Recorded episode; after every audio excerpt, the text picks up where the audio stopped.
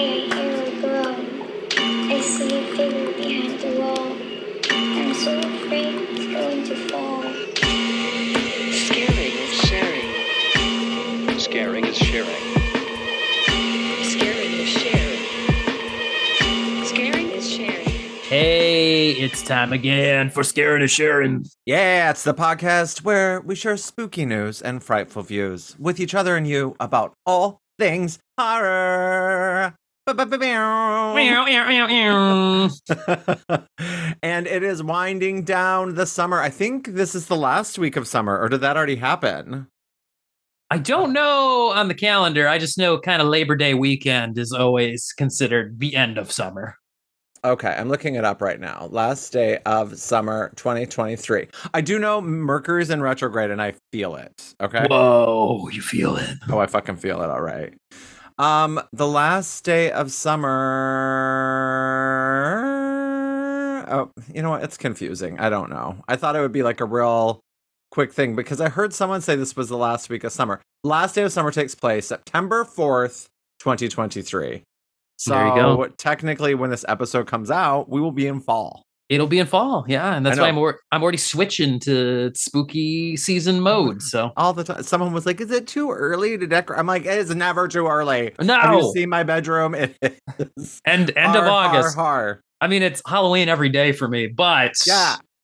end of August, you it's it's game on. Yep. And welcome everybody. We are the Scare Boys. I'm here today with Jeremy, the original Sasquatch Slim, Rusk. And I am here with Brandy Joe, the Flame and Scream Queen, Planback. Yes, and we are thrilled to be bringing you thrills and chills and spills of our thoughts and hearts. Yes. oh boy. Uh, um, have you heard of a movie called Shit, it just escaped me. Someone had asked me about it, and it's like an older horror movie, and it's called like Horror at the Zoo or something. Oh no, it's escaped me. Uh, that doesn't ring any bells. Someone's think there's- mouth is shot. It's like old. I know there's a movie. the There's a movie called Murders at the Zoo. I think. I think or- that's it. Yes, Murders at the Zoo. That's it. Have you seen that? No, I haven't. Okay, someone recently asked me about it, and I thought that sounds interesting. Uh, I They said think. it Let me. good Yeah, Murders in the Zoo in the zoo. Okay, from 1933, okay, wow, and it's yeah. it's like one of the old. It's a it's a Universal, I think, or oh no no no, it looks like Paramount made it, but I think Universal Yes. like bought a bunch of those movies. Yep, that's so they, sounding correct. Yeah. yeah, they're they're owned now by Universal Pictures. So Okay. yeah, And, yeah. you I've- I've always You- wanted to. This is one of the ones that's been on the list of like, you know, I'm well versed in the monsters uh from Mhm. back then because those got way more play. Like you had a monster in it. It was more iconic between, you know, King Kong and Dracula and Frankenstein and all that. It, those were easier to find. And then there's like all these little one-off horror movies from back then that um you hear t- people talk about, but I never got to see because they were never as you know widely in circulation i think just because they're not as easy to sell as your monster Mhm. movies yeah Um, and speaking of fall, I watch or no on one of the horror, gay horror groups I'm a part of on Facebook. So I think there's two main ones I'm a part of. But someone was asking what the best Halloween movies were besides Halloween, the Halloween series, and Trick or Treat. And so I popped in, and the ones I said that are like some of the best Halloween movies are the Terrifier movies, Mhm. obviously. yeah Uh, Murder Party, because you've shared that with me. I yeah yeah that. yeah yeah yeah Ms. 45 because that's how it all goes down at the end. There's like Mhm. that. It's a Halloween party. The nun. Um, a girl walks home alone at night, which I'm pretty sure there's a Halloween section there because I think I, I I I think that's correct. I wrote it, and I'm not sure if that's right or not. yeah i can't remember anymore And also Haunt was the other Yeah. one I said. What Haunt. are some? Do any come to mind for you? so it's a halloween movie or a movie a horror movie set on halloween It did like it doesn't. There's no rules.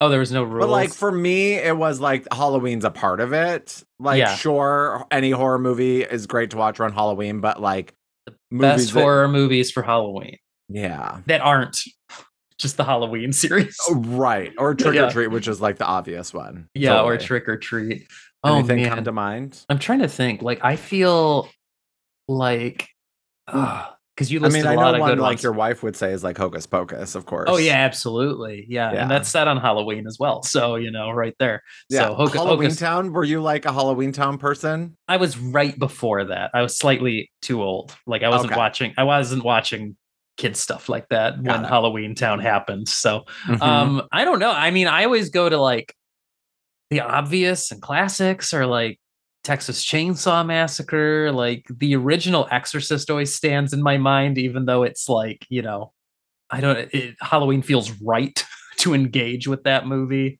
Um, Mhm.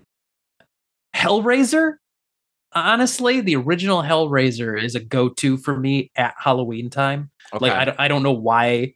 Um, it just has been for years, and it feels like other times of the year are not right. But Halloween is the right mood to, you know, you, the fall. Things are dying. It feels like the right time to put on Hellraiser and step into that world. So, Mhm. um, yeah, I'm trying to think if you had anything in there. Uh, and of course, of course, I go to my old classics like the original Frankenstein and stuff like that because there's something about it, the black and white, uh, in the Halloween season in the fall. Get your Halloween goodies, you know, watch a Boris Karloff movie that feels that feels special and the right time of year to do that. For sure. Yeah. Also, I want to give a shout out to our friend Jake, who we went to see um, Talk to Me with. Mhm. Jake listens to our podcast and said he just got in his Scaring and Sharing merch, his t shirt. Yeah. I know. Thanks, Jake. And you can get your merch too by going to our link tree, which you can get to at our Instagram. Scaring is sharing, all one word. Awesome. Yeah. I, I you, know. you guys with the merch, you're like our street team, really. You know, you're out there spreading the word. Teacher Drew does it all the time. Sure does. Uh, my our buddy Brett Wheat, he does that too. He wears his shirt around and gets some notice. So uh, we appreciate it. Yeah, I have a tank top, a hat, a um, sweatshirt, and I think that might be. Oh, and then I have like a thin hoodie, like a, a thin shirt, long sleeve shirt with a hood, but it's Mhm. like slightly too big for me, so I don't wear it much just because the fit. It's not like it's like cozy big, like a like a normal hoodie. It's like the fit just feels kind of funny on me. Yeah, I have the slim, th- that thin hoodie you're talking about as well, uh, but mine fits like a glove, so I love wearing it.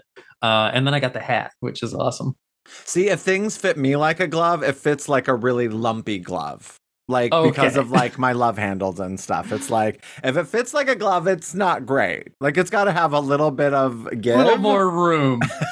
but like too much room, and then I'm just like, oh. whoa, Oh. I'm a ghost. yeah, you feel like you're just wearing sheets around. yes, yes, I do. But um, but yes, thank you so much, Jake, for listening. I know that his girlfriend Molly does not like scary movies, so Hmm. he has been, and I think he grew up in a sort of environment where um, scary movies weren't generally watched, and so I think he's getting into it late in life. So I, I know it was like he hit me up about like, hey, are you going to talk to me because I would love to go with some people. Um, Mhm. So I love that. Like, I think that we need to just like adopt him going forth when we go to our our horror movie outings. We Hell yeah. Jake along. So Jake, thank you for listening. Yes, and you are welcome with us. Anytime. You are all my children now. yes, that's what I was going to say. uh, we have some telegrams. Should we should we read them? Yeah, let's get into them. Okay. Do you want to go first or should I go first? Up to you. I'll go first because this is from Teacher Drew, who saved the day because yesterday morning, because he listens to our podcast like immediately, like it gets dropped at like six thirty a.m. Eastern time, and he's in Phoenix, so I think that's an hour or two earlier than us. But Yeah. he hit me up at like seven a.m. our time. I was like, I think you uploaded the audio from last week's episode, and sure as shit, I did. Somehow, like the folder when I clicked on it, I didn't click the right one, and so it was la- like it said it was this week's episode, but or you know the most recent one. So I like deleted it and re-uploaded it because that is what is recommended to do. So if ever anyone saw them, but that's my Mercury in retrograde because Yep. but that's it's really just my fault. But I like to It's- blame it on something. It's else. retrograding. it's retrogression all over. Mhm. So, teacher Drew writes, Hey guys, so glad you gave some love to Slaxx. It was Slaxx. It was a fun, little, quirky, and original film. I am a fan. I appreciated hearing from your longtime listener, first time writer, John. That's gay John, by the way. Mm. I agree. Hellbent is well worth the watch. I've been binging hard to recuperate from grading papers. Here's my weekly watch list Green Room. How did I miss this? I don't often feel anxiety while watching a movie, but this little gem gave me all the sorts of dread. Mayhem. Loved it. Great cast and talk about sticking it to the man. My best friend's exorcism. The novel is great and the movie is too. What a fun take on the horrors of high school. Six Souls. Julianne Moore is a favorite, and the story kept me guessing. The third act, however, stumbled a bit. Any thoughts on these? Please keep doing what you do. Until next time, stay healthy, stay happy, stay you. Teacher Drew in Phoenix. Thank you, Teacher Drew. Mhm. And yeah, Green Room is my go to recommendation for anyone who's like, give me some recommendations. I'm always like, Green Room, because it is such a good watch. Yeah, I fucking love Green Room. Uh, and it it's like a double whammy for me as a punk rock movie Oh, yeah. and as a horror movie because it's like both things I love. There's a lot of like it's very true to the punk scene from certain times because like the fact that they're trapped with these Nazi skinheads and it's like yeah, that was always a thing back in the day. Like we hated it, but those douchebags were always around in the like way more prevalent in the scene, I think, years ago. So you'd have to be on the, the lookout for those types of people. Um, Mhm. I think it's kind of gone away a bit. They're back under underground out of the mainstream punk scene, but um, but uh, yeah, I connect to that movie. But the punkness is very authentic, and the horror is awesome. So it's like it's like perfect. Yeah, and I love Alia Shawkat so much from Yeah, Arrested Development she's and so good. Murder um, Search Party.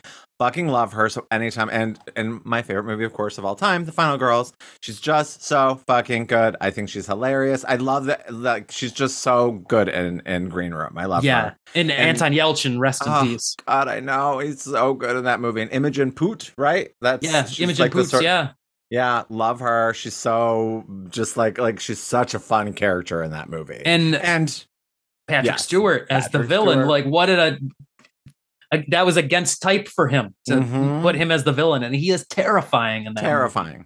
So Yeah. yeah, perfect. And there's some just some horrifying scenes. I feel like it just has the perfect ending. The ending is so goddamn good, which, you know, when you can stick the landing Mhm. um when it comes to a horror movie, it is it's I think a rare feat because I think so many times they whether it's studio getting involved or whatever, but I feel like the ending is often uh, like a miss to some degree. And that's one movie that I think has just one of the most perfect endings. I Yes. love it. Like the Yeah. last moment is just like yes, yes, yes. Absolutely. So and lo- but like lots of people when I recommend it and they watch it, they're like, it "Was it really a horror movie?" I'm like, "Well, where are you gonna put it though? Like, it's not a Yeah, drama. what- Yes, it's a thriller, but like, it's more grotesque than a typical thriller. So yeah, it it's I feel it like belongs. it's more appropriate in the horror vein. yeah, it belongs to horror. yeah. And Teacher Drew, if you haven't seen Murder Party, highly recommend it. Same same crew, um, and some of the same people, right? Our, our, Yeah. our guy that we love, he's in, he's in. um Oh my god, it's time to be real. Yeah, uh, Macon Bl- Blair. Yes, Macon Blair, thank you. We're gonna be real. If anyone's out there, I know Christian from It's Only a Podcast does be real. we're being re- that's the first time it's ever happened while we're recording. Um, so that's exciting. Um, but you can follow me. I think I'm just Brandy Joe on there. Yep, just brand just just Brandy Joe. Um, all one Cool. word, slam them together. Uh, so yes, Murder Party, and I still haven't seen Blue Ruin, but that is Yeah. also same people, right? Yes, yeah, Blue Ruin. It's it's the the director is Jeremy Saulnier. Uh, I think I'm saying his name right, and then Macon Blair acts in I think virtually all of his movies, and his is like his co-writer on a lot of these too. Okay. so- Okay. Oh, you know what? I mentioned Christian, but I think Ian from It's Only Podcast is also on Be Real. So shout out to my boys. Get 'em. um, those other movies, I don't know them. I don't think. yeah, no, I, I I, don't know uh, Mayhem. I, I mean- know of Mayhem. Have don't never gotten to it see is. it. Uh, it's like a workplace Um, sort of. I feel like siege movie Oh. is kind of what you want to lump it into, but oh my God, Samara Weaving is in it. Fucking and Steven Yeun. Oh yeah. Oh Yep. yeah. That picture of him all bloody looking up was is like in some Shudder promotional things. Yes. Like I think if you're like logging onto Shudder, but you need to like put in your sign in details, I It's think a the image is there. I think it's a Shudder original. Ah, well then that would make sense. Yeah, I'm gonna Yeah. have to watch that because Yeah. I don't know it, but In Yeah, love those two. Six Souls, I remember coming out uh, like years ago. I think I remember the name and the trailer. And to be honest with you, it was one of those uh, from a time period where I just was like, "Oh, horror is crap now," so I don't watch anything. So yeah, I mean it looks bad. 2010. I mean, I love Yeah. Jonathan Rhys Meyers, but it looks it looks bad. It looks bad. Do you remember Flight Plan? Did you go see that with Jodie Foster? no, I remember it I though. think Jodie Foster, right? Like and her daughter, like That sounds right. on a plane. It's like a Yep. giant plane, and um, and everyone's like, "You didn't have a daughter." No one like, like the premise was so good, uh-huh. and just the execution was so bad. Just like, oh god. And you know, everyone like raves about Panic Room. I don't love Panic Room. I think it's fine. I think it's fine. But I, I mean, there are worse movies. Flight Plan is a worse movie. But did you love Panic Room? I didn't love it. I've only seen it like once ever, which was back closer to when it came out, and I thought it was a giant misstep for David Yeah. Fincher Yeah. because I was like way into David Fincher at that time because he had done Fight Club and Seven, uh, and then Panic Room comes out, and I was like, "What is this?" Uh, so I didn't like it, and ever since though, everyone's been like, "It's his like unsung masterpiece." So I'm like, "What?" So I guess I should rewatch it at some point.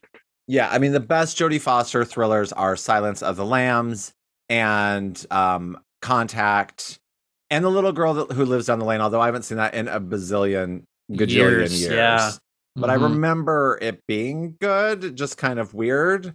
Um, but yeah, those are. I, I would say I don't enjoy Panic Room, and yeah, um, Flight Plan is just bad, just bad.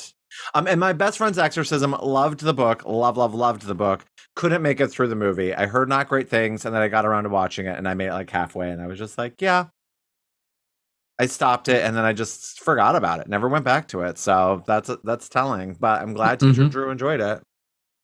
You know. yeah. Um, and I think that was all of the movies he mentioned. But Teacher Drew, I can't believe you're back to school and grading papers already. That's so insane. Yeah, you're already in full swing. What the Full hell? swing. But we love you and thank you for listening and looking out for us. You are amazing. All right, you have um a, a, a girthy paragraph. for this us. is this is this is a small epic from from Lauren, the goth botanist. yay. um, And I do say we did ask for a full report, and I think we got some good stuff here. So Sweet. I'm going to start it off. It goes I didn't ask everyone, but I did ask a lot of celebrity guests to name, and this is what was that called? Mad Monster Party or something like that? Mad in- Monster, I think, was just the name. Mad Monster. You can correct us, Lauren, if we got that wrong, but uh, this was the horror convention she just went to. Um, and anyway, I, I'll start again. She writes I didn't ask everyone, but I did ask a lot of celebrity guests to name the first horror movie they recall seeing. Some of Mm. them struggled to recall the actual title, while some did. While some did not and have an amazingly detailed memory, like Doug Bradley. Uh, in a couple of instances, we took to Google to identify their childhood memory. Enjoy. And she gives a list of a bunch of people Amazing. um, and here we go. Uh, Bill Moseley said The Blob, the original The Blob. Uh, Jeff Daniel Phillips said Race with the Devil from 1975. so good. Uh, Doug Bradley's uh, was The Innocents from 1961. Mm, Deborah Uh, Robert Patrick said the original Texas Chainsaw Massacre. Uh, Danhausen also said the original Texas Chainsaw Massacre. Uh, Linnea Quigley said The Hand from 1960. I believe that's the one with uh, uh, it's escaping Michael Caine, right? Where his hand gets cut off and goes off killing people. I thought that was newer, but maybe that's right. Yeah, that might be right. Maybe it's newer. Maybe I'm wrong. Maybe there's another The Hand. I don't Yeah, know. His is from 1981, so I think it must be an older one. Must be an older one. Uh, Amanda Wyss said "Wait Until Dawn" from 1967. Uh, Richard Brake said "Stranger in Our House" from 1978, and Heather Langenkamp said "Burnt Offerings." I wonder if it was supposed to be wait until dark. Uh, maybe. I wonder.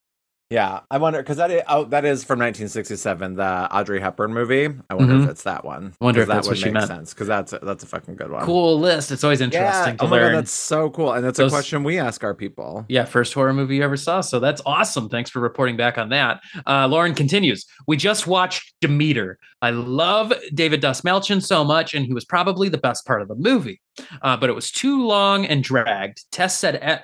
Tess said MJ and I are too harsh, but she watches she watches junk teenage dramas like The Summer I Turned Pretty and has no room to talk. Agreed. If you watch junk teenage drama, pfft, what are you talking about?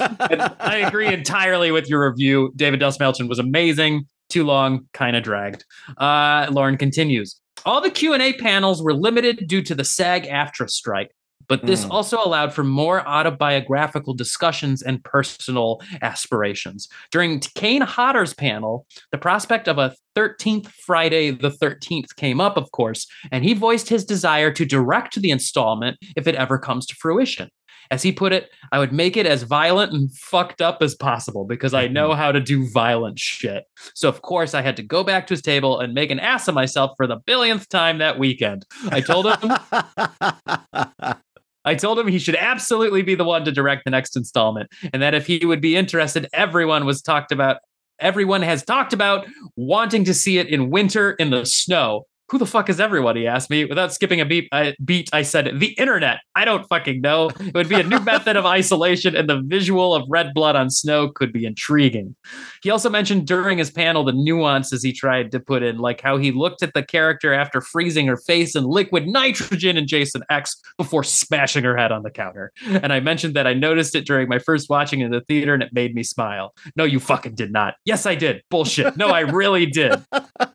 I can totally hear Lauren having these conversations. Yeah, and I can hear I've seen enough Kane Hodder interviews too. That's totally how he talks. So since you enjoyed Slaxx, I'm going to throw out a few other horror movie f- horror movies featuring inanimate objects, some better than others. Killer Sofa from 2019, Deathbed, The Bed That Eats from 1977. The oh, Refrigerator from 1991, Killer Condom from 1996, and Bad Hair from 2020. oh wow. And that's Those everything.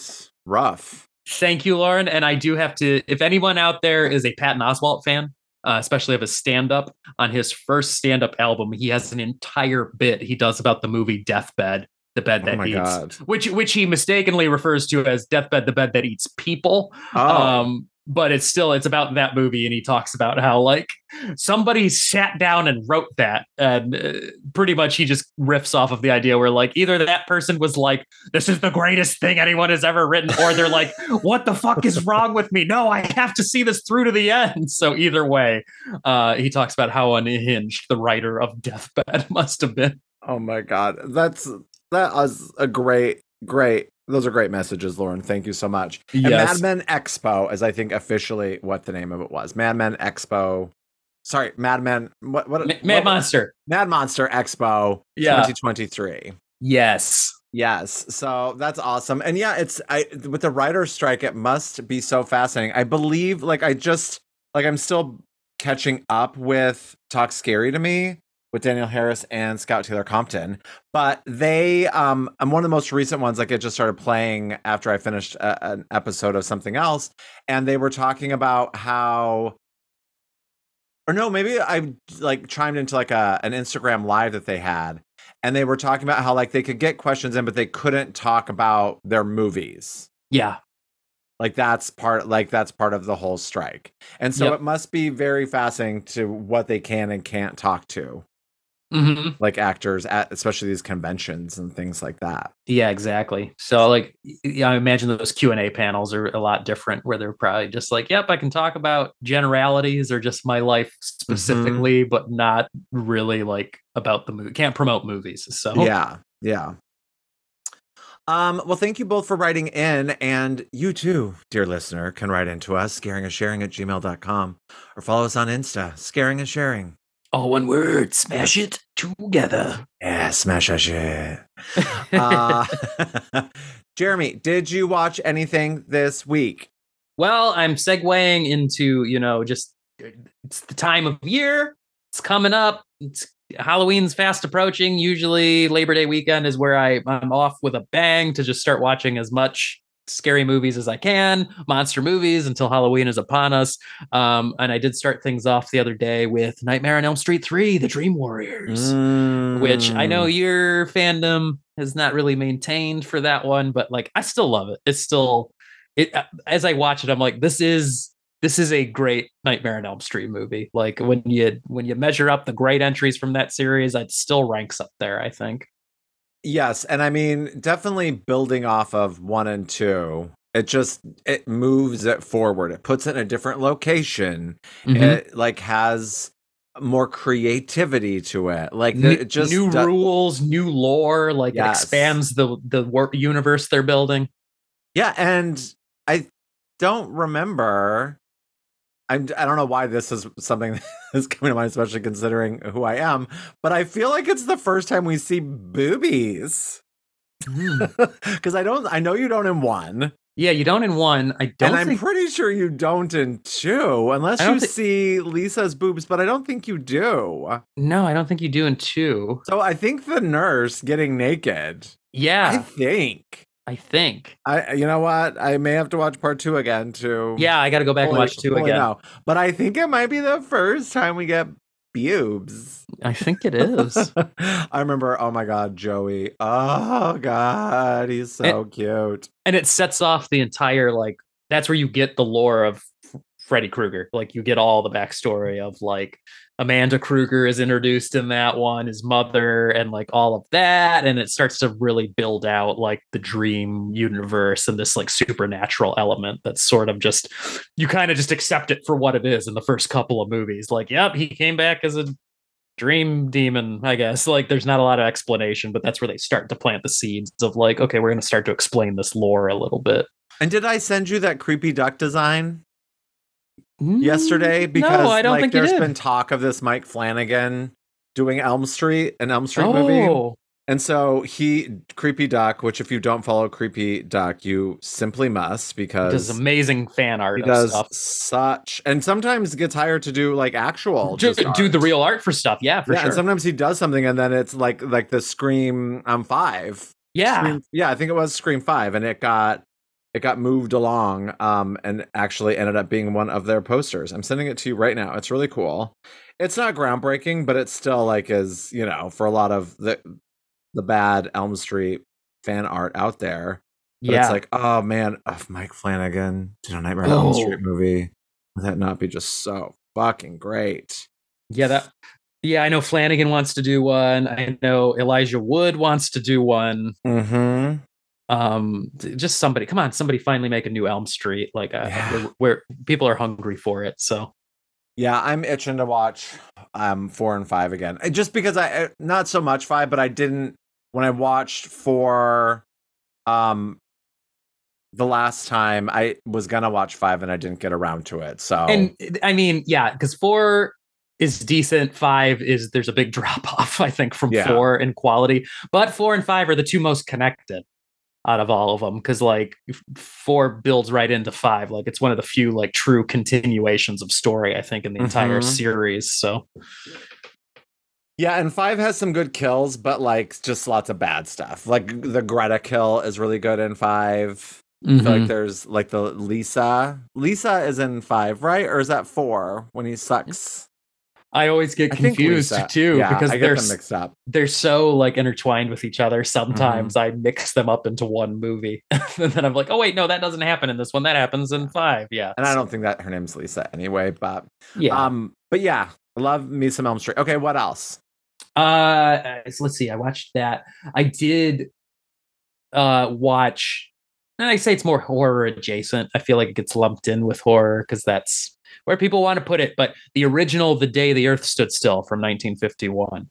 Okay, Um, I, I saw it was on Amazon Prime. I'm like, oh my god, I used to love watching this as a kid. It was one of my favorite like science fiction, you know, UFO movies that came out around the time of The Thing from Another World, um, and you know other sci-fi movies like that. So it just fits neatly. Forbidden Planet, like it fits neatly into that uh, niche there.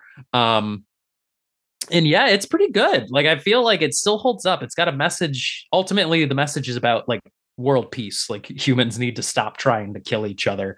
Uh, and you're like, wow, this movie's from 1951, and that message has not stopped being relevant.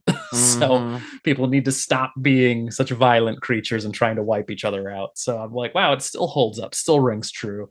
Um, plus, it's got Gort, which is the cool killer robot that uh, Klaatu, Mhm. the alien, has, and he's just iconic now, Gort. So Um, sorry, I'm going back to Elm Street because I just one of my friend Ryan told me that he is in the documentary Fred Heads. Have you watched Oh, this? no, So I just ordered off Amazon because I was like, "Oh, you're in it," and I was like, "I want to watch it with you." So I just Yeah. ordered it, and um, we'll be uh, should be getting it today. So I want to Cool. watch that. And then there's also a um, like a, a documentary about Nancy that someone was talking about in one of my groups. Mm, Um, and it is called I Am Nancy, and you can like watch it online for like a dollar ninety nine or something like that. mhm. But I'm curious because I do love Nancy. Nancy Yeah, is that'd be one of cool. the best Final Girls. So Nightmare on Elm Street documentaries, and then of course Never Sleep Again is fantastic. it's and like one of the greatest horror movie documentaries ever made. It's so good. Never Sleep Again, like so good. I've I- rewatched I know, I it watch it. multiple. I haven't. I need to. I've seen it two or three times, and it's like a, it's like a four hour documentary. So takes some doing, but yeah, it's amazing. Yeah, that's fucking good. Um. All right, Denny. Did you watch anything else? No, that's really it so far. But I'm raring to go with some more stuff. So I watched The Passenger. Do you know of this film? Mm-mm. It is directed by Carter Smith, who did um, Bug Crush, The Ruins, which I know they're covering Mm. on its only podcast right now. So go check it out. I think it's their book club episode. I think they read it and watched it. I haven't listened yet, so I'm excited too because I, I love The Ruins. Um, but good old Carter Smith is having quite a year because of this and Swallowed. Not that Swallowed like really like took off and you know didn't become like this big thing.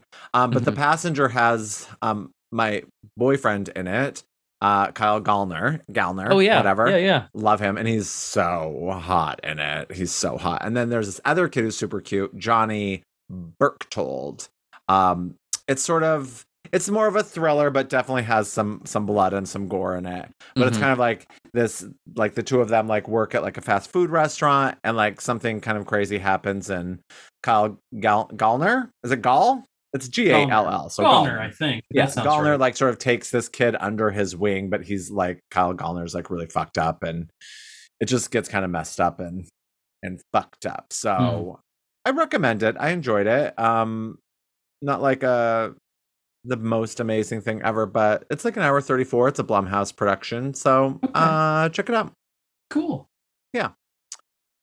Uh, and the only news I wanted to bring up is that Taylor Swift promptly caused uh, the Exorcist believer to to move dates. Yep, moved a week early. I was going to mention the same thing where the news article I said was or saw with the headline was the power of Taylor Swift compels you. Um, and you know why it really pisses me off? What's because that? I have a show that opens on the date that they moved The Exorcist Ah. Believer to. So And it they was- moved it to the 6th. And if it had stayed on the 13th, I would have had nothing to do that Thursday, the 12th, and we could have gone to watch it. But now we cannot watch it either the Thursday or the Friday that it comes out. So that's really annoying to me. Bummer. I know. Plus, it's like it's Friday the Thirteenth. But Yeah. the crazy thing about Taylor Swift is like I I have this. I'm a Stubs member or whatever it's called, and so I was like, oh, I wonder if my membership if it covers the Taylor Swift ticket. So like, because there's it covers most things, like any of Mhm. like the crazy 3D, but every once in a while there's an event that it doesn't. So like, I logged onto the app to look, and like. All of the seats were sold out. It was like not Whoa. even midday for Taylor Swift. Yeah. Like I think I read that it's like already sold like forty million dollars or something. Holy crap! like And this something is insane. and this is just a movie, right? Yeah, of, of her concert, but it's like a Yeah. one. I think it's like a one day affair. Oh wow! I think maybe it's a weekend, but Holy I think cow! it might just be a day, and Yeah. it just sold out like crazy. People love T Swift. They do, and I mean, probably the people who, especially the parents, were like, "I don't have hundreds of dollars to buy my kids the tickets," and they're like, "But I'll spend twenty dollars." Yeah, you can go to the movies and watch it afterwards. yep. Awesome. So yeah, but that's the the the bit of of news that I have. Yeah, that's really all I have too. I mean, Okay. what with these writers' strikes and actor strike, everything going on too, it makes it a little. Things have slowed down quite a bit. So Yeah, they really, really have. All right. Well, shall we get to sharing our scares? Yeah, let's share. Let's share our scares. All right. So I usually say this at the beginning, but if you've not listened to us before, um, on our traditional episodes, Jeremy and I, um, as we love horror movies, share a movie with the other person that that person has not seen before. Then we go away, we watch them, we come back, and we talk about them. Yeah, that's what Yeah, we do. That is what we do. And I go first this week, and I'm giving you a movie that I'm shocked you have not seen. Mm. And it's definitely more up your alley than mine. Oh, okay. And I'm pretty sure you haven't seen it. I'm pretty sure. I'm pretty Okay, sure. I think it's on okay. the original list we created. Sure, sure, sure. Um, so that movie is The Void. the Void. Yeah. Okay. So I, What do you know of The Void? what I know of the Void is I tried to watch it once. Okay. and like watched like the first 10 minutes or something like that. I don't know. It was one of those movies where I was like, I'm interested in this, but like for some reason I turned it off and never came back to it. Uh, and I know it's uh the Astron Six guys, uh what's his name? Stephen Katansky, I think. what does that uh, mean? That was their art collective. It was called Astron Six. Oh, okay. Um, and they did, you know, Psycho Goreman, uh, and it's a, it's a bunch of Oh. the guys that worked on that. They're from Canada. They did the movie Father's Day with Troma. okay. Um, they did uh, Manborg, uh, like a lot of weird, silly stuff. But uh, the Void is kind of their take on. I know, like John Carpenter, like The Thing and Lovecraftian type horror. So I know there's cool creature effects in it because that's what they always do. There's cool monsters in their stuff because they do all their own special effects and costumes. So that's what I know about it. I think it's in a hospital, if I remember correctly. I'm excited to see it all the way through. okay. Cool. Well, I'm sharing with you, and this kind of works then. Monster movies and stuff. Um, we did the Toxic Avenger Part Two, and I was trying to think of like, are there other movies we watched where there's sequels um that we could watch? And mind you, I started thinking that are actually good sequels because I know we've drug out like Please. Jesus. we've drug out the Ghoulies series and have watched like that whole thing into the ground and like yeah. So I'm like, is there anything we've watched that has a sequel we haven't done yet that has a good sequel? And I thought of this Tremors 2 Mm. Aftershocks. Oh, fun. Because I did really like Tremors. Yeah. I don't think that Kevin Bacon is in it, but I don't know that for sure. But I imagine it's more the same sandworms. And that's all I know. Wait, did we watch one with Reba McEntire? Was she in Tremors? Yep, Reba McEntire's in the first Tremors. Oh, okay. Oh, I want her to be in the second one, but I doubt she is. Maybe Dolly Parton will be in it, in it instead. That'd be awesome. that would be awesome. I'm pretty sure that's not the case though. Um, so yeah, more of the same. Um, uh, but yeah, I, I feel like I've heard it's decent. So hmm That's usual. uh, That's kind of it. the consensus. So let's Okay. let's watch it again. All right. Well, In we'll my be- case, first time for you. yep, we'll be back in just a moment to talk about them. Mm-hmm. Sid, don't you blame the movies. Movies don't create psychos. Movies make psychos more creative.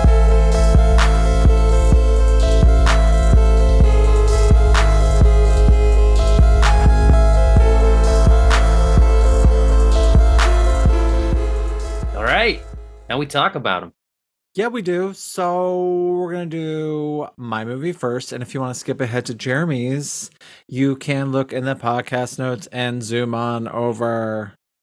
And we are starting off with the movie that I shared with Jeremy, which is The Void from 2016, directed by Jeremy Gillespie or Gillespie and Steven Kostanski or Kostanski. and the Letterboxd tagline is There is a hell. This is worse. And the description is In the middle of a routine patrol, Officer Daniel Carter happens upon a blood soaked figure limping down a deserted stretch of road. He rushes the young man to a nearby rural hospital staffed by a skeleton crew, only to, dis- to discover that patients and personnel are transforming into something inhuman. As the horror intensifies, Carter leads the other survivors on a hellish voyage into the subterranean depths of the hospital in a desperate bid to end the nightmare before it's too late. So, Okay. Jeremy, what'd you think of La Void? Uh, first off, this shit is awesome.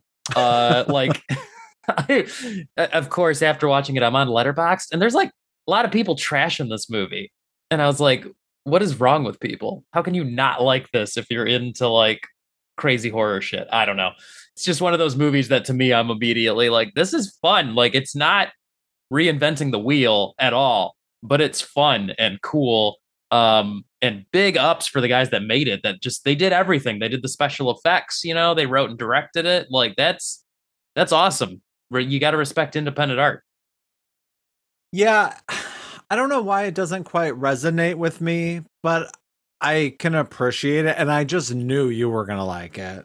yeah it, it's like the perfect mix of like because I, I the detractions i see people throwing at it are like it's too derivative of like hellraiser or the thing or silent hill and uh and hp lovecraft in general but i'm like that's those are all good things like cool. I like to see uh a mix of stuff i like being blended together and represented you know in a new through it thrown through a prism and given to you in a new lens. So uh, i thought that was fun. It also really felt like they could have turned this into a video game because just the way it's set up is like trapped in a location. They have to survive like various enemies coming at them. I'm like okay this is a lot like a resident evil video game or silent hill or uh, one of the horror survival games. So I, I was sitting there thinking like somebody needs to develop this and turn this into a video game.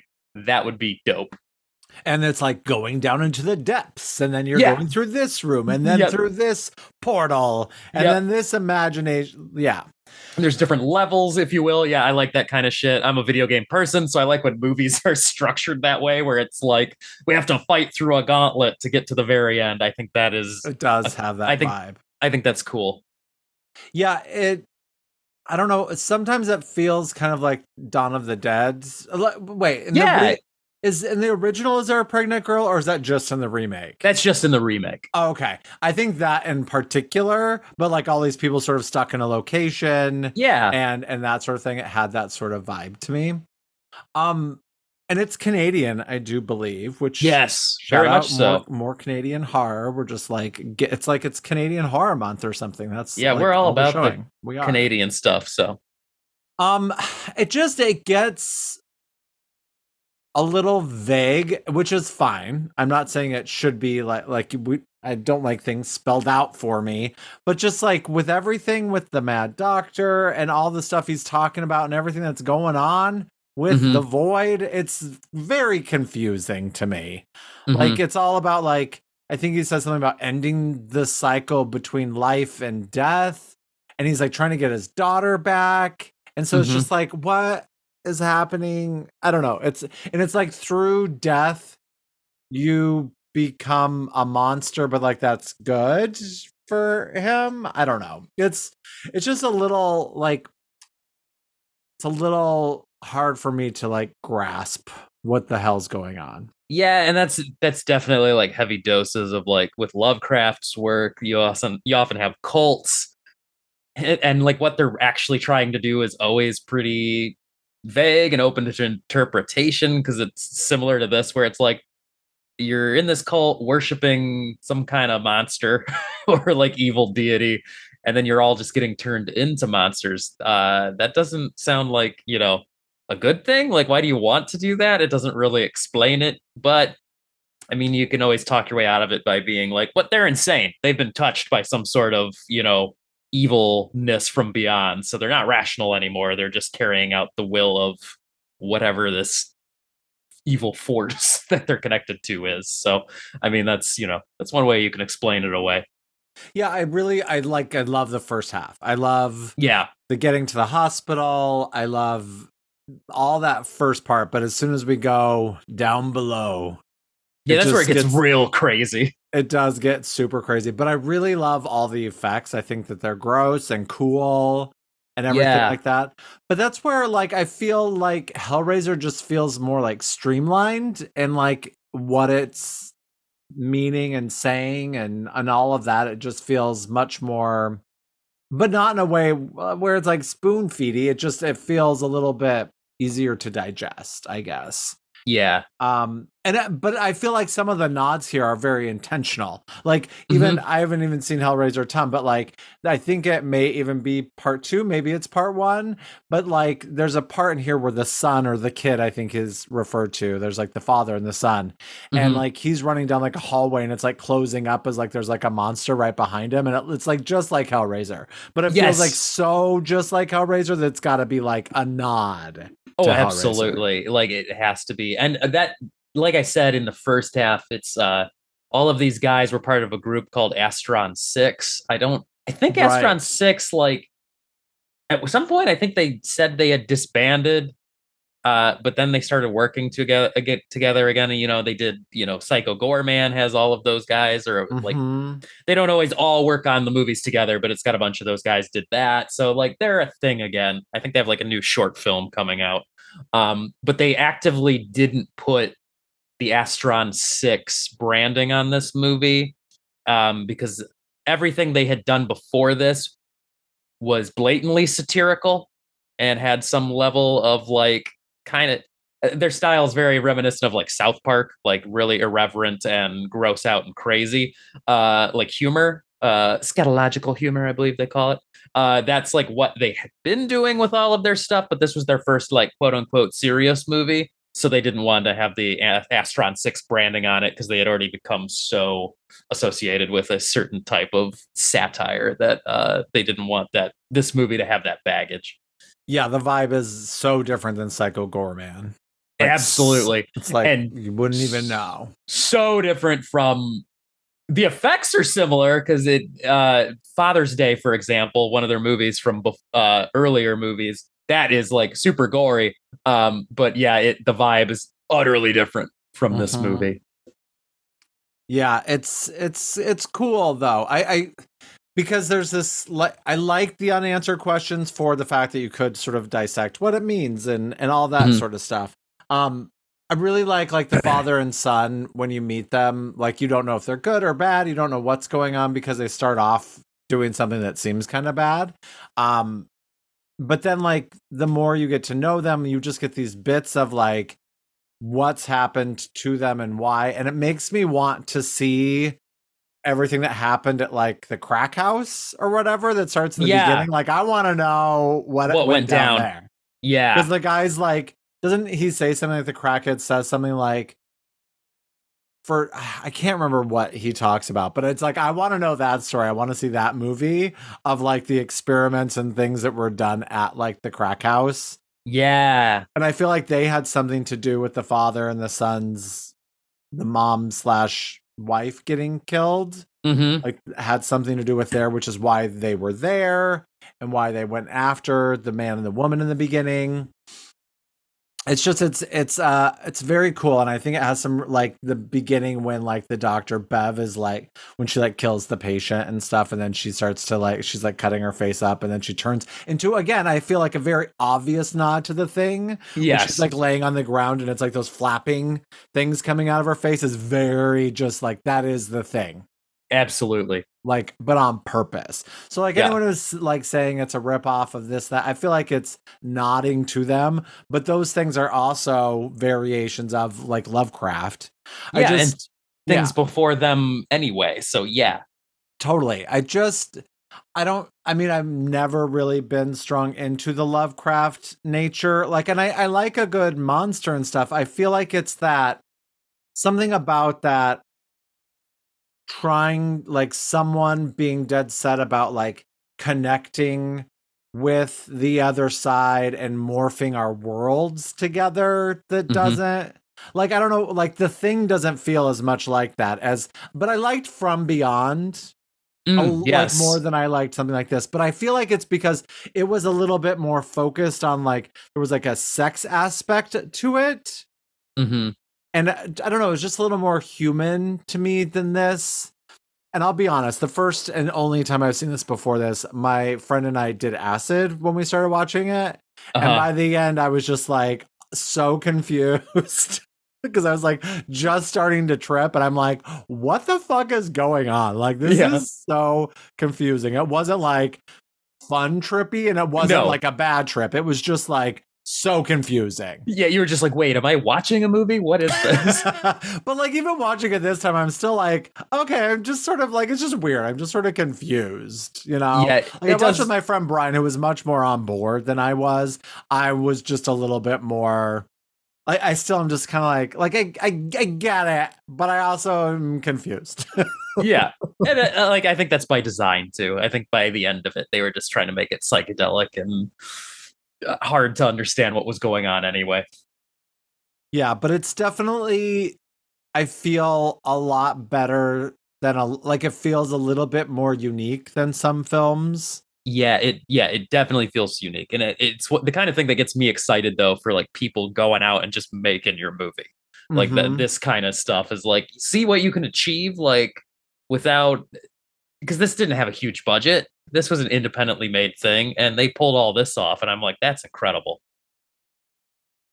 Yeah, there's also something with this like secondary world. Like I don't know if that is the void or whatever, but like the detect like the the cop who I think is so hot, um Daniel, Mhm. and his real name is the actor is Aaron Poole, and I just he's so cute.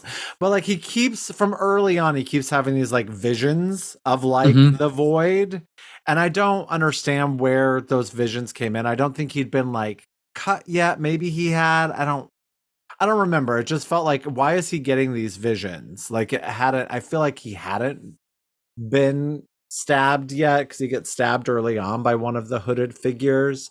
Mhm. Um, I don't know. I feel like a couple of things would have made a difference for me, and I don't know if that if it's for sure or not. But I feel like if the doctor would have had a bit more setup before he's spoiler alert killed like i just feel like he's barely on and then he's killed and then we find out he's this like sort of mad He's a. Like, major plot plot point. Yeah, exactly. Like he had kind of muddled development. Like he should have had some more setup there because I felt like it kind of came out of nowhere. That you're like, wait a minute, he's like the linchpin of all of this. Like, what's going on?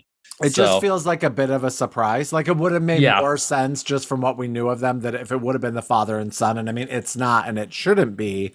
But like, I just feel we know them better having followed them for a little bit. And then also, I would have liked to have known more about the cult because we never really know more No. about them.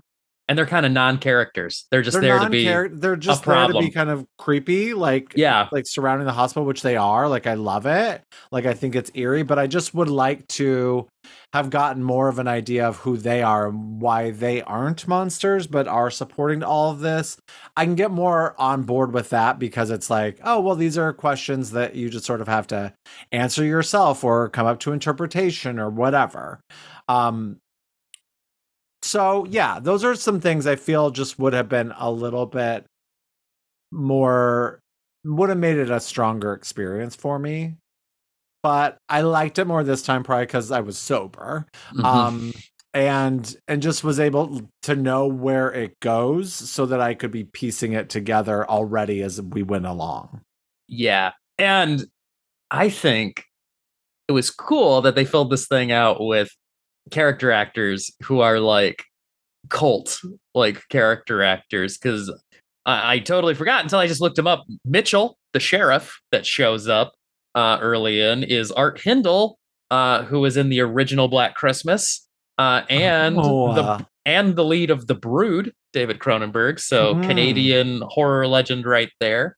Um, you got Ellen Wong, who's great as Kim, the one nurse, the nurse nursing student uh, student nurse, I should say, uh, from Scott Pilgrim versus the World. oh my god, I um, love her. Yeah, and- she's so yeah, good in this movie. She's so good, and she was in what I think is an underrated remake, the Silent Night, Deadly Night remake, which was Oh, just yeah, titled Silent good. Night. yeah. Yep, she was she was in that. Uh, and then the doctor himself, Dr. Powell, is uh, Kenneth Welsh, who, if anyone else out there is a big Twin Peaks fan like me, he was Windom Earle from the second season, the main bad guy of the second season of Twin Peaks. So, uh, and playing a really similar kind of vibe to that character. So it was really cool to. Uh, uh, for a minute, I was sitting there like, "Who is this guy? Why does he seem so familiar? I recognize his voice." And then I double checked his uh, filmography, and I was like, "Oh my god, Twin Peaks! Yep, that's why." So Yeah, I just I don't know why certain movies like The Thing in particular I can think of? Because that would be described as Lovecraftian, right? Yes, absolutely. Like John Carpenter's uh uh what do you want to call it? The uh the Apocalypse trilogy as it's referred to, which is the the thing, Prince of Darkness and In the Mouth of Madness. The three of those are definitely could be described as Lovecraftian, even though I think technically only In the Mouth of Madness is the only one that he directly said, yes, I was inspired by Lovecraft on that. Um but the other two do take inspiration from like science fiction that's in the same sort of realm as what Lovecraft was writing. So, uh, cosmic horror, I think, is what they refer to it as.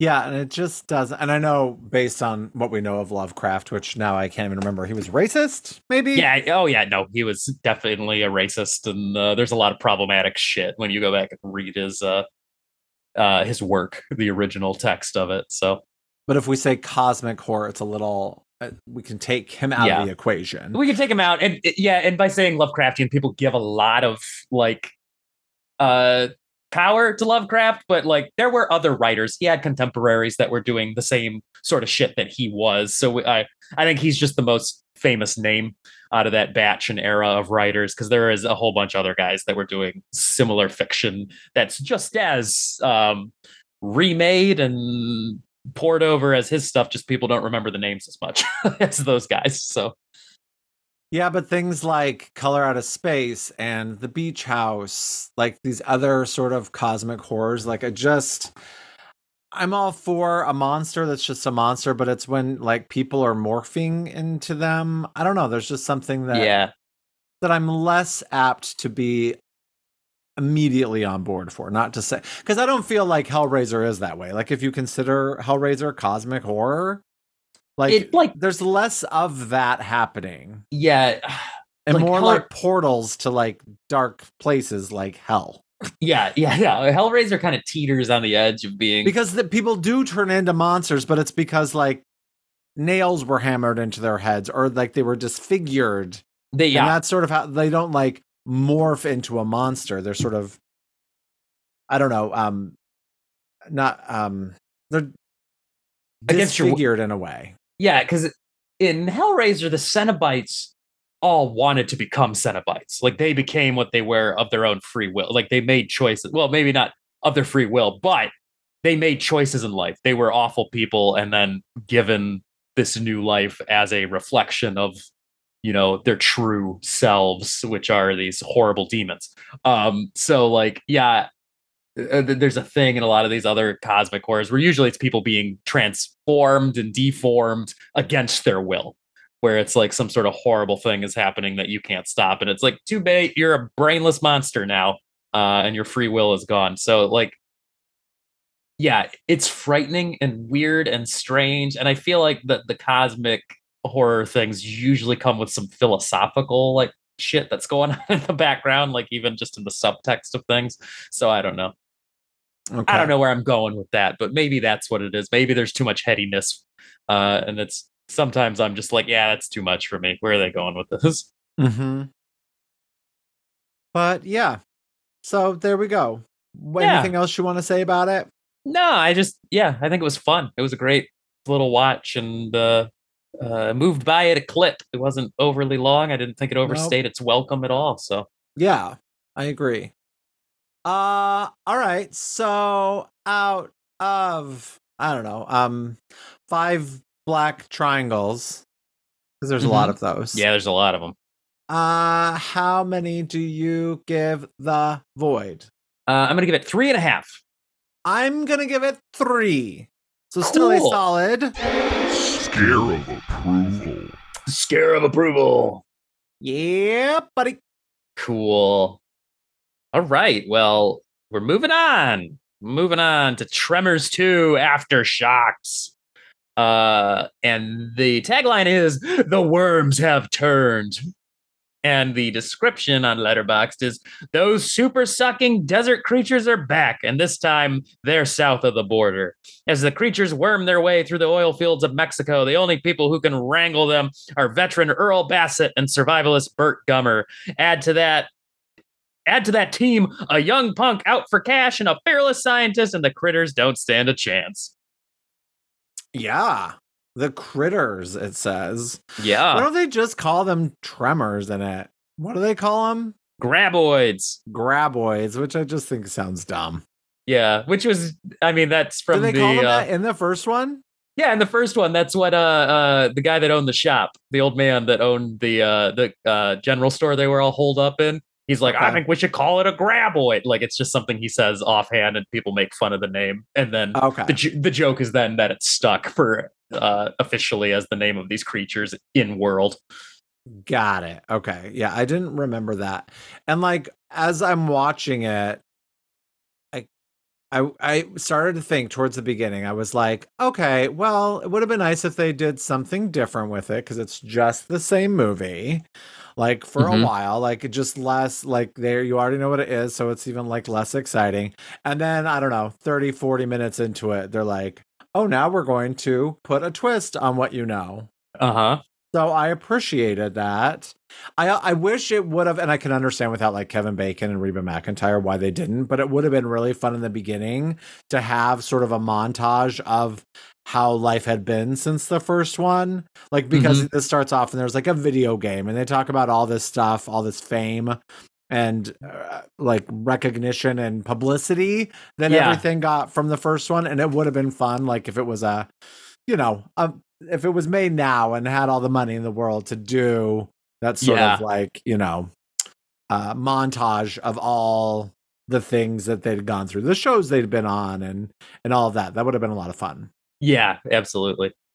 but it is i i found it enjoyable i found it like Yeah. a fun sort of silly ride was it direct to video Yeah, this was direct to video. The original movie was a bomb at the box office, from what I remember. Hmm. It just kind of came and went, and people didn't really pay attention to it. But it had a second life on home video where everyone discovered it, and then on cable TV. Um, and that made the producers think we should really do a sequel to this because people suddenly really love this movie uh, all of a sudden. And so, um, because there's like a nice time gap because this came out in like 1996, and the first one was 89 or something like that, I think. So there's like there's a nice jump of time jump in time when they were like, okay, let's uh let's do a sequel. And it was supposed to go to theaters. Um because initially Kevin Bacon and Reba were gonna come back for Oh. this. Uh, but Kevin Bacon got offered Apollo 13 right before production was supposed to start on Tremors 2. So he jumped on that uh and and then reba because of delays in production she went on tour and there was like a scheduling conflict with a tour she had so she had to drop out. Budget kept getting slashed and then eventually it got turned into a straight to video thing. And she was bert's wife? Is that right? Yes. Yep she was bert's she was bert's wife in uh in the first one. Yeah, I like how they dealt with. I'm glad they didn't try to like recast them. I'm glad that they just sort of worked them out of the story. yep Um, and Helen Shaver, who's like the female lead in this one, she was in four seasons of Poltergeist: The Legacy. Four. oh wow Did you know what went on that long? no Also, I thought it was like some of those other series where it was like every episode was a different, like a whole new story, but it must have had like a through line. oh wow And maybe, you know, because she was in like all the episodes. wow I know. Cool I can't seem. To, I would be curious to. I didn't look on YouTube. It's probably on YouTube, but I'm curious. I would like to check it out and see what it's all about. I, I've seen, I know I've seen random episodes because Poltergeist: The Legacy was uh, always on cable TV, like in syndication. Like it, it was one of those Okay. afternoon shows that would run in like any sort of like science fiction block of shows. And I remember seeing it like after you know whatever UFO show I wanted to watch or something like that, and then like, oh, Poltergeist: The Legacy, what's this about? And I, but I don't remember anything specific about it. So they were. So it's like this group. High. If you haven't seen the first one, there's like these weird worms in the ground. These giant worms that like pop up and eat people, and they can only hear. They can't see. Yeah, they follow sound waves. Yes. And so like Fred Ward, who plays Earl, and Kevin Bacon, whatever his name is, they like sort of figure out and Reba McEntire and Michael Gross, who plays Bert, they all Mhm. figure out how like how to sort of kill him and stuff. And be like that's that's part one. Yeah, save the day. Yep. so in part two, there it's like down in Mexico, and there's a whole bunch. They find them, and because they, they had gotten like this acclaim for killing a bunch of them, Fred Ward gets hired along with this guy named Grady, this like kid, or n- I mean, he's like a, a a young man to like Yeah. help him. But like the whole crux is they're told like you get like fifty thousand dollars per worm you kill, and Mhm. like a hundred thousand if you keep one alive. And I thought for sure, and the spoiler, but like it really doesn't matter. Um, I thought for sure there was going to be this whole storyline of them having killed all these and then going to whoever the man is, the CIA or whoever the fuck, and Yeah. saying like, "Hey, we've you know killed fifty of them." And they were gonna be like, oh, like we're not like that. They never planned on paying them. Yeah. Because like at, this, by at a certain point they'd made like five hundred thousand dollars or something, Yeah. or something, three hundred, like so much money because they just kept killing them. And I thought surely they're not going to like pay up, Yeah. and that just never was a plot point. yeah. No, it just kind of doesn't go anywhere. It seemed like Helen Shaver was keeping track, because she's like, "Oh, you've killed nineteen. I've been keeping track here." So, so yeah. at first I was like, "Oh well, who's to say? Uh, who's to say they couldn't just go out and say, "Oh, we killed twenty today," and they really killed killed none." But yeah. it seems like she was watching and sort of keeping track yeah. from back at like home base. Home base. She was like the researcher that was there to, I don't know, keep make sure things were on the up and up. And of course, straight boys love this movie. Not that all straight boys are this way, not that gay boys can't be this way as well, or trans people, or whatever, non binaries. but of course, there's monsters, there's bombs, there's tanks, there's Yeah. guns. like, of course, yes. dudes love this. And I loved this movie as a youngster. and I bet Uh, your brother did too. Yep, we would watch this one all the time because it would play. Speaking of syndication, this was on cable all the fucking time after it came out. So we watched it like, ah, Tremors 2 is on. Awesome.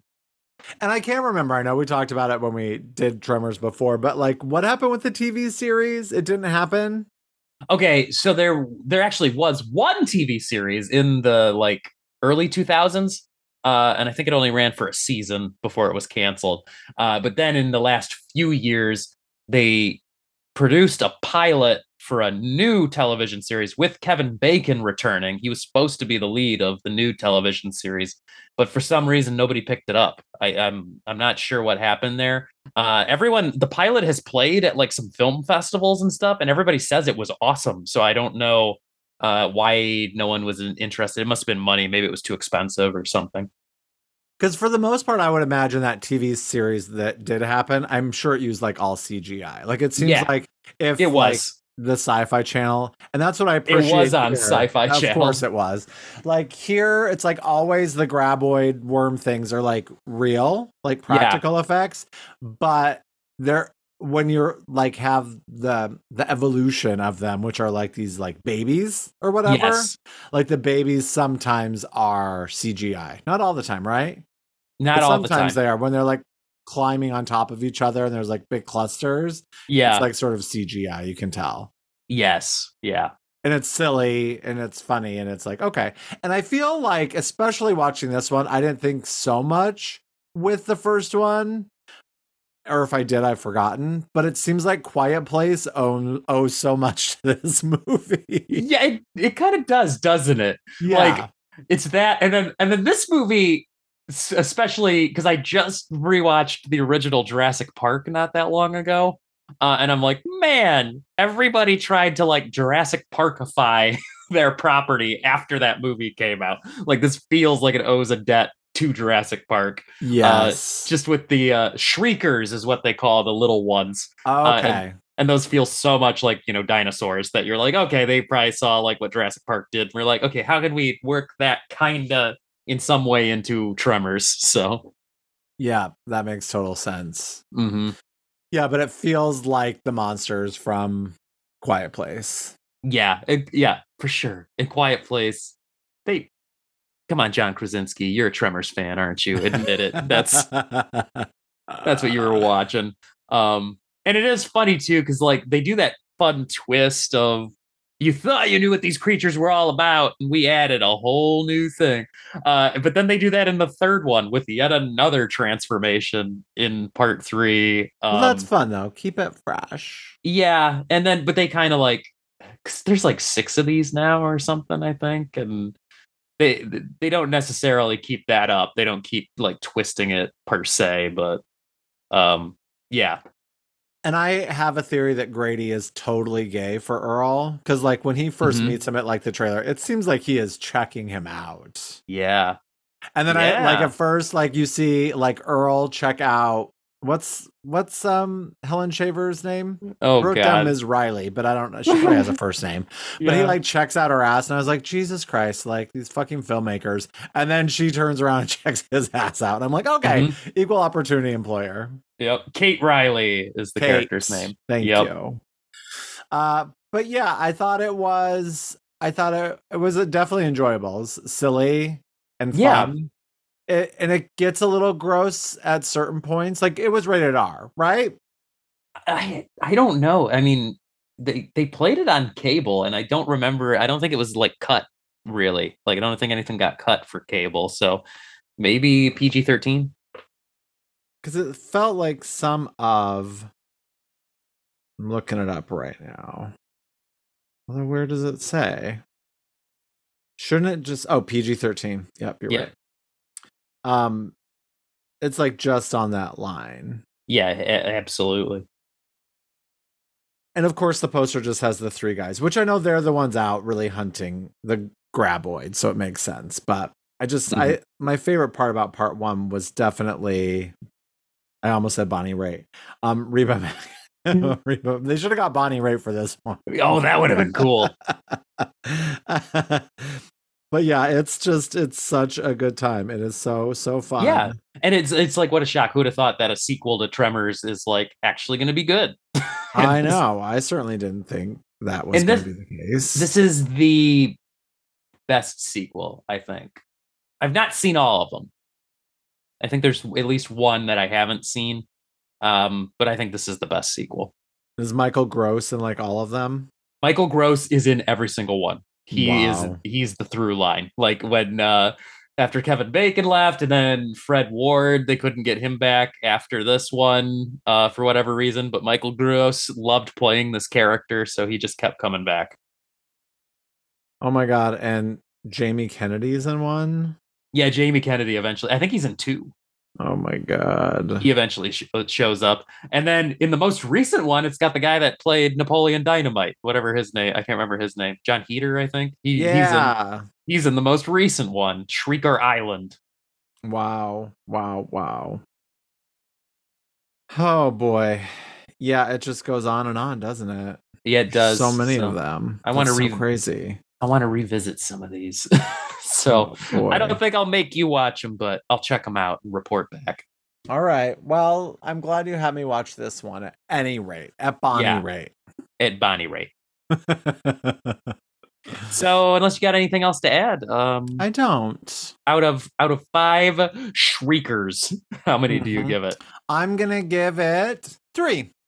Cool. I give it a four. Ooh, four. Uh, Yeah, it's like not really a great movie. It's just fun, but I've I've rewatched this thing so many times over the course of my life, and I never get sick of it. It's just a fun watch. So four stars or four shriekers. All right. Well, still, there is a. Scare of approval. Second scare of approval. Yeah, buddy. Cool. Well, fun. Uh, well, Yeah. that was that was good. It was a good, and both sort of um monsters, creepy monsters. yeah, sort yeah. Of the through Fun line. rubber monsters in both of these. So Yeah.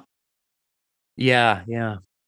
All right. Well, we'd love to hear from you. Scaring is sharing at gmail.com or follow us on Insta, scaring is sharing, Oh, one word. Smash it together. and smash that like button.